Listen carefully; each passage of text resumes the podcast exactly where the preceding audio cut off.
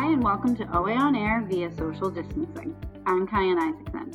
Like many of you, our team here at O'Neill & Associates is working from home and practicing social distancing per the direction of Governor Baker. As a result, we will be bringing you remote editions of OA On Air in the coming weeks and providing content and discussions to keep you up to date, informed, and hopefully even entertained from time to time. For this week's remote episode, Tom O'Neill talking to Senior Director Jen Crouchin from our Federal Relations Practice about news and updates out of Washington, D.C.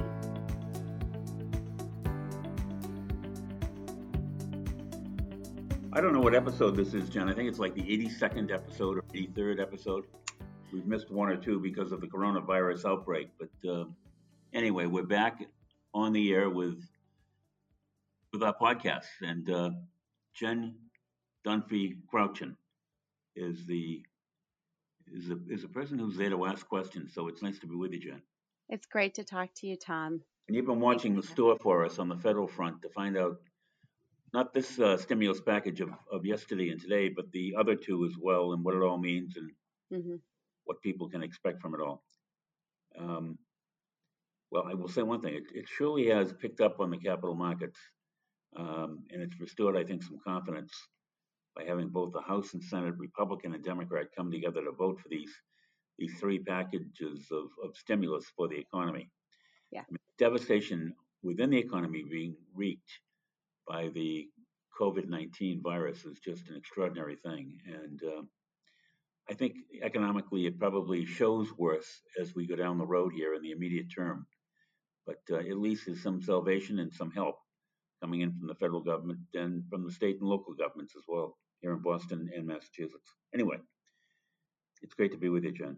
Yeah, likewise, likewise. Thanks for having me. I mean, it's certainly, I mean, you know better than me, Tom, but it's amazing to see in the fractured situation that Congress is in right now to truly be able to step up to the task and be able to pass not one, but certainly two major uh, coronavirus packages in less than two weeks to really start to address the needs of the front line, but also certainly of every industry. And I don't think you can find any business line or industry that hasn't been affected who didn't bring their case for advocacy to the Hill um, in the last two weeks. So certainly there was a lot of winners, there was a lot of losers, and you know already discussion of an additional round, a uh, fourth stimulus package that will be necessary to one provide some technical corrections from uh, the most recent bill that was passed, and then certainly to address some of the areas that did not receive uh, relief or um, the level, level of funding that was required um, for their industry or business.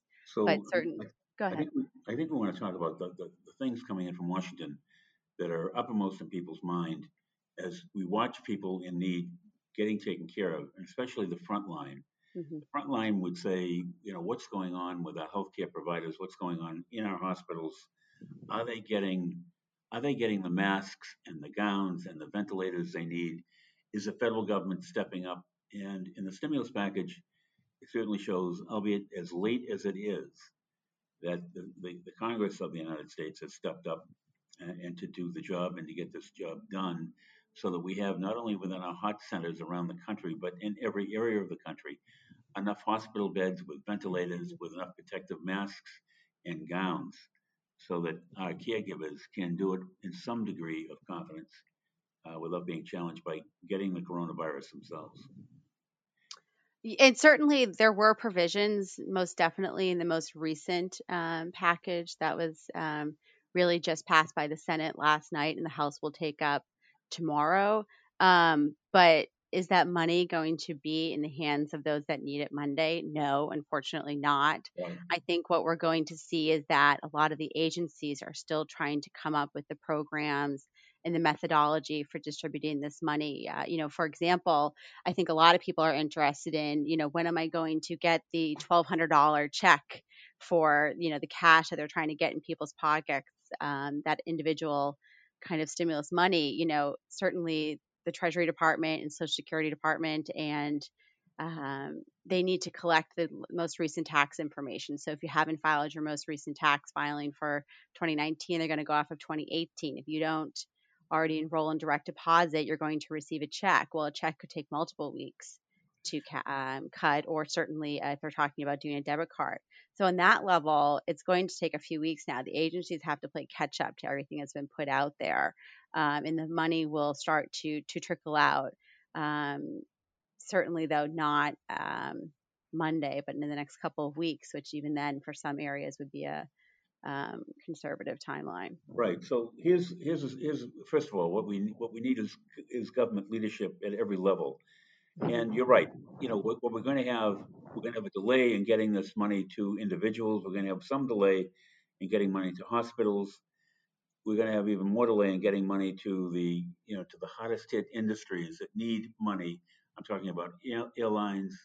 I'm mm-hmm. talking about airports. I'm talking about hospitals. I'm talking about I'm talking about um, I'm talking about hospitality arenas. But we have governors and we have uh, we have Treasury folks in Washington as well as local folks kind of imploring at the local level landlords not to land on tenants mm-hmm. who can't come up with payment until these checks come in and pushing it off, making sure banks are simpatico, making sure that that loans are going to be allowed, not loans, but mortgages are going to be allowed to be deferred until people get money in their hands so that they can pay these bills. The federal government has done the same thing by putting off the ability to file a 19 a 2019 tax return by by 3 months. Now, your point earlier about if you can get it filed the chances of you as an individual earning less than 75,000 or less as a couple of 150,000 in the household, you're eligible for that $1,200 and $500 per child. Yeah. If you were to file your income tax today, your chances are you'd get that check a little sooner. If you don't file it before the July 15th deadline, then what we have is a situation where the IRS then has to go back and kind of look at 2018 again more time. So mm-hmm you know, we're asking people in need to get those things filed as best you possibly can and as quickly as you possibly can mm-hmm. so you can get re- refunds and you can get that check which will help offset the bills coming through the door i think you made a really great point though too tom is that we are relying like you said on governors and mayors and the locals to really kind of allow for that grace period of, like you say, talking to landlords and things like that. Right. And I think we will see that a lot of this money, um, because that's how a lot of programs run, will be federal money funneled to the states for them to distribute through existing programs. Right. So you're going to see that some states are better at handling this than others. Um, so you'll have to kind of make sure that not only you're following what's happening at the federal level, you know, how is this being implemented at the state level. Certainly, we saw that once we learned that the Small Business Administration was going to be putting together a disaster loan program for small businesses, Massachusetts stepped right up to the plate and collected an exorbitant amount of examples of cases of small businesses and what they would need and the impact they were having already and anticipating on the coronavirus. They had enough cases to submit and be designated to allow for uh, that disaster relief assistance loan program, which I know right now, I think the SBA website federally has been honestly inoperable the last two days because they're just overwhelmed with the number of applications and inquiries. So, certainly, part of that is also reaching out to your elected officials and talking to your local state agency about what they can be doing to help you. And certainly, we're helping a lot of clients navigate through that process right now. Right. And it's really a, a very important process. And it's important that people kind of sit back and read as much as they can about the how and whys uh, you have access to the money and whether you're eligible or not mm-hmm. for money. Mm-hmm. And and if you're not eligible, then you know make other ways, make other practical ways of, of kind of reaching out and making things come uh, things come in balance so that you're you're spending very wisely and you're paying bills in as wise a fashion as you possibly can.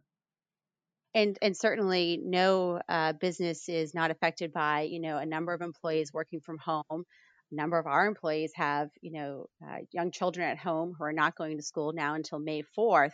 You know, if there was some reason they were unable to do their job or they had to care for a family member or themselves who somehow comes down with coronavirus, there are now, um, you know, unemployment um, funding and mechanisms and new rules and regulations around that that we're sifting through now to help advise employers on how they best utilize that or if they're in a position where unfortunately they have to start laying people off or you know asking people to take time to um, you know mitigate the impact to their business there are resources now that were put together um, in the coronavirus family first package and certainly some additional ones in this one as well most recently. Yep. Yeah, that, that's good. That's, that's, that's good information, by the way. Um, we also have the hospitality industry, which has been very hard hit. Mm-hmm. Whether it's not mm-hmm. only hotel workers, but it's restaurant and bar owners and their workers who are kind of turning out in the tens of thousands. Um, the federal government will help will help those folks um, as long as they've been filing income taxes, and it's important for those folks as well, as long as they've had full time jobs, uh, to go file for unemployment compensation because those programs are already there and have an ability to help. Um, so many restaurants and clubs and bars are utilizing, you know, pretty ingenious opportunities of issues like GoFundMe, which are happening all over the state of Massachusetts, because these bars and restaurants have very loyal patrons who want to make sure that their wait staffs, the people that they interact with on, a, an, on, on an all very frequent basis, uh, are taken care of as well because there, there's a loyalty bond there that's important. So I, I see. No, definitely. I see very good things happening from government at all levels. Uh, there's a lot more that needs to be done as far as testing in hospitals is mm-hmm. concerned, mm-hmm. testing on the streets are concerned. Uh, that we have mm-hmm. cooperation in helping our, our first responders and our hospital workers and our folks working within our supermarkets and uh, our, our most essential workers who are keeping this economy and this society going getting people fed, getting people taken mm-hmm. care of, and uh, you know it's all about well-being and making sure that we take care of ourselves as well as our neighbor um, yes. best we possibly can. Yeah. Okay, it's good talking to you, Jen. I hope uh, I hope people have an opportunity to pay attention to it because there's some very good information in the podcast, and we'll be back at you in the next couple of days talking about this again. I'm sure. That would be great. Yeah, there's a lot of information that will be coming out in the next week or so, and yeah. we'll be learning more guidance from the agencies, and you know, happy to talk about it more. There you go. Thanks, Jen. Thank you very much. Thanks, Tom.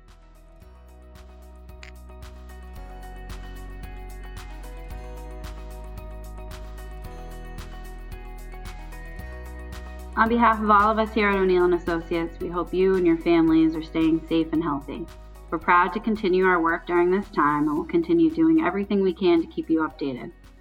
For daily city, state, and federal updates on the ongoing COVID 19 pandemic, please check out our website where updates are posted every morning. Talk to you next week.